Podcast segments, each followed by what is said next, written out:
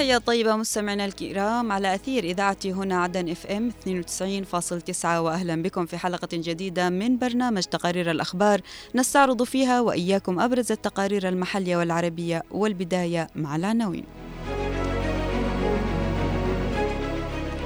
رسائل زيارة الرئيس الزبيدي إلى محافظة الضالع. مسارات التسوية السياسية حراك جنوبي يظهر جدية وتفاعلا. عشر سنوات على مجزرة سناح. تفشي ظاهرة التسول وغياب المعالجات الرسمية.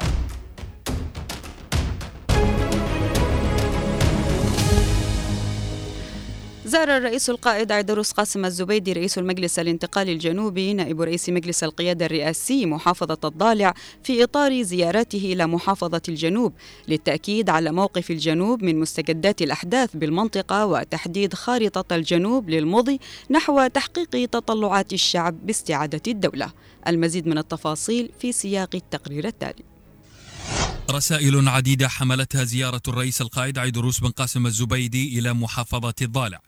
وعقد لقاء موسع للقيادات المحلية للمجلس بالضالع ومديرياتها والقيادات الأكاديمية والأمنية والعسكرية وقطاعي الشباب والمرأة والشخصيات الاجتماعية وذلك في إطار الزيارات الهادفة لتعزيز وحدة الصف والاستعداد للمرحلة المقبلة.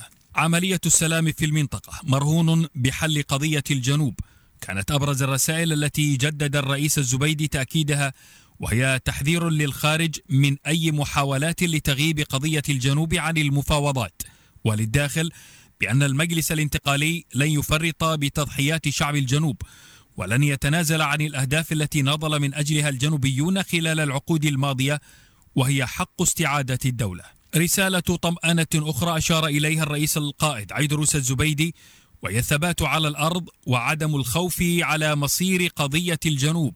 لأنها محمية بإرادة شعبنا وبسواعد أبطال قواتنا المسلحة مشددا على ضرورة الاصطفاف وتعزيز التلاحم الوطني الجنوبي والارتقاء بعمل هيئات المجلس الانتقالي في المحافظات والمديريات والالتحام بجماهير الشعب والقيام بدورهم في تلمس أوضاع المواطنين ومساندة السلطات المحلية في أداء المهام الوطنية المناطة بها. وفي الجانب الأمني والعسكري عقد الرئيس الزبيدي اجتماعا ضم اللجنة الأمنية وقيادة محور الضالع حيا فيها الصمود الأسطوري لأبطال قواتنا المسلحة في جبهات المواجهة مشددا على أهمية وحدة القيادة والقرار العسكري ورفع مستوى التنسيق بين الوحدات الأمنية والعسكرية واستشعار عظم المسؤولية الوطنية الملقاة على عاتق كل قيادي وجندي في هذه المرحلة الفارقة.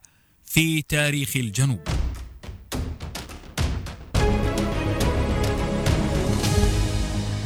ألتقى الرئيس القائد عيدروس قاسم الزبيدي في مكتبه بالعاصمة عدن أمس رئيس هيئة التشاور والمصالحة المساندة لمجلس القيادة الرئاسي محمد الغيثي ونوابه مناقشا مستجدات العملية السياسية. نتابع التفاصيل في التقرير التالي.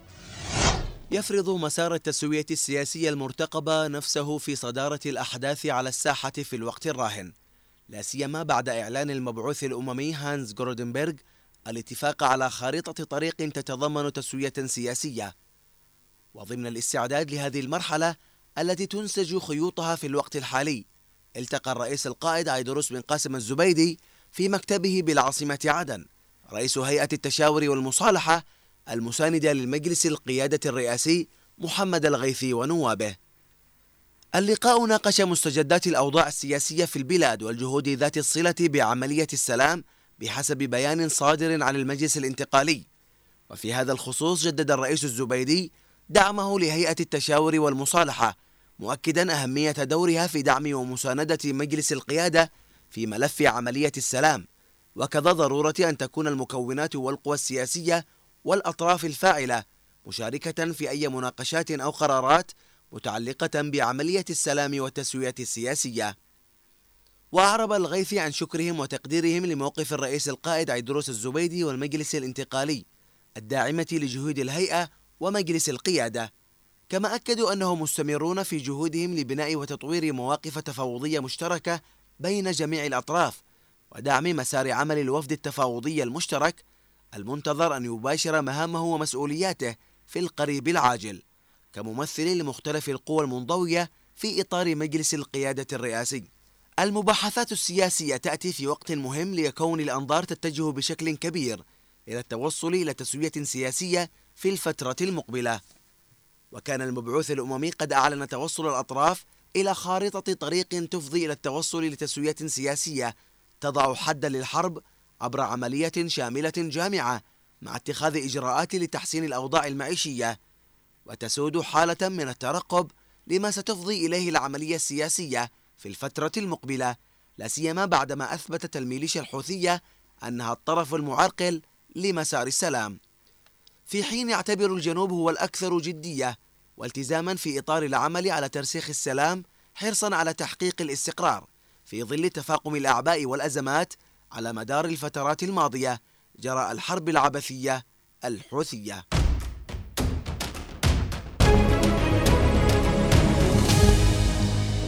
يحيي أبناء الجنوب الذكرى العاشرة للمجزرة المروعة التي ارتكبتها قوات الاحتلال اليمني في مثل هذا اليوم من العام 2013 في سناح بمحافظة الضالع والتي راح ضحيتها 20 شهيدا وأكثر من 30 جريحا بينهم أطفال بينما كانوا في مخيم عزاء.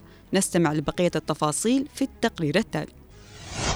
عشر سنوات كاملة مرت على واحدة من أبشع المجازر التي ارتكبها نظام الاحتلال اليمني ضد الجنوب على النحو الذي فضح وحشية وهمجية هذه القوى الإرهابية. في مثل هذا اليوم عام 2013 ارتكبت مجزرة مروعة عندما قصفت دبابات الاحتلال مدرسة سناح الابتدائية بمحافظة الضالع. في عدوان مجرم ووحشي يرتقي إلى وصفه بأنه من أعتى الممارسات الإجرامية. المسؤول عن هذه المجزرة المروعة التي ترتقي لتكون واحدة من مجازر القرن هو المدعو عبد الله ضبعان قائد اللواء 33 مدرع حيث كان مسؤولا عن استشهاد وإصابة عشرات المدنيين العزل في قصف على مخيم عزاء. في ظهيرة نفس هذا اليوم قبل عشر سنوات كان مخيم عزاء كبير يستقبل المعزين في وفاة فهمي قاسم الناشط في الحراك السياسي السلمي الجنوبي. وبينما كان المواطنون يصطفون في مقاعدهم كانت دبابة تابعة لهذا اللواء المذكور تهيئ نفسها لارتكاب المجزرة حيث قصفت المخيم حتى حولته إلى مأتم جماعي ما أدى إلى سقوط أربعين شهيدا وجريحا. المجزرة التي ارتكبتها قوى الاحتلال اليمني فجرت غضبا جنوبيا غير مسبوق وأحدثت حراكي حراكا شعبيا كبيرا حيث توافد مئات الآلاف من العاصمة عدن ومحافظات أبين والمهرة ولحج وشبوة وحضرموت إلى محافظة الضالع. وأعرب جموع الجنوبيين عن تنديدهم بالمجزرة التي ارتكبها القوى المعادية والتي مثلت حلقة من سلسلة حرب إبادة ضد الشعب الجنوبي من قبل قوى الشر والإرهاب والاحتلال. وكانت غضبة الشعب الجنوبي رسالة واضحة بأنه لا صمت على المجازر التي ترتكبها قوى الاحتلال. فإذا كان الشعب قد صمت على هذه المجزرة لتكررت مرارا حتى تم القضاء على الشعب الجنوبي. بقدر وحشية المجزرة التي ارتكبتها قوى الاحتلال اليمني فإنها صنعت حالة من التآزر الجنوبي غير المسبوق. ومثل هذا التكتل الشعبي المتين حصنة قوية للجنوب لمجابهة أعتى أنظمة الإجرام والتطرف والإرهاب. فهذه المجزرة المروعة كانت إعلانا بأن حرب إبادة شاملة يتم شنها ضد الجنوب ما تطلب ضرورة العمل على كبح جماح هذا الإرهاب الغاشم.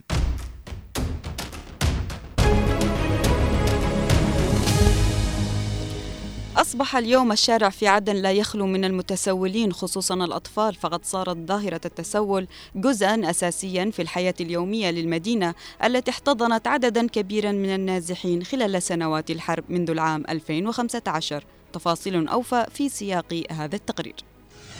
تشهد مدينة عدن ظاهرة تفشي التسول بشكل لافت بالتزامن مع بروز كثير من الممارسات غير القانونية واستغلال للأطفال.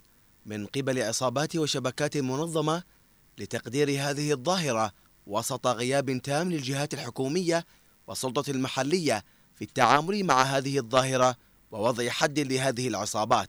وصار اليوم لا يخلو شارعا في عدن من المتسولين خصوصا الأطفال. فقد صارت ظاهرة التسول جزءا أساسيا في الحياة اليومية للمدينة التي احتضنت عددا كبيرا من النازحين خلال السنوات الأخيرة منذ عام 2015 توسع الظاهرة رافقها العديد من الممارسات والانتهاكات التي يتعرض لها الأطفال وتهدد كرامتهم وتعرضهم للعديد من المخاطر التي لا تتوقف عند حدود التحرش الجنسي حيث تنتشر بالتزامن مع ظاهرة التسول عبارة أنا جائع بين الأطفال المتسولين التي تعكس بشكل صادم الواقع المرير الذي يعيشونه. وهناك عوامل عدة لزيادة هذه الظاهرة من ضمنها الفقر والبطالة في ظل ظروف اقتصادية صعبة يعاني منها سكان مدينة عدن كغيرها من المدن والمحافظات الجنوبية إضافة إلى النزاعات والاضطرابات وضعف الخدمات الاجتماعية وتفاقم الوضع الاقتصادي وتكاثر أعداد النازحين في مختلف المحافظات. ويشير أحد التربويين والباحثين الاجتماعيين أن التسول أصبح مصدرا داخلي لبعض الأفراد والأسر وكذلك هناك العصابات التي تستغل الأطفال والمتسولين وتمثل انتهاكا صارخا لحقوق الطفولة مع تعرضهم لمخاطر عديدة كالاستغلال في التسول والتحرش اللفظي والجنسي إضافة لتأثير التسول على الأطفال على المستوى النفسي والتعليمي مع توسع ظاهرة التسرب من المدارس. ويشير الباحث إلى أهمية الالتفات إلى هذه الظاهرة ومحاولة استيعاب وفهم تحركات هذه العصابة المستغلة للأطفال التي تعمل في إطار غير قانوني. وقد تكون مرتبطة بأنشطة أخرى غير أخلاقية مثل الاتجار بالبشر أو الاستغلال الجنسي وتعد عصابات التسول ظاهرة اجتماعية معقدة وتشكل تحديا للسلطات في مكافحة هذا النوع من الممارسات غير القانونية.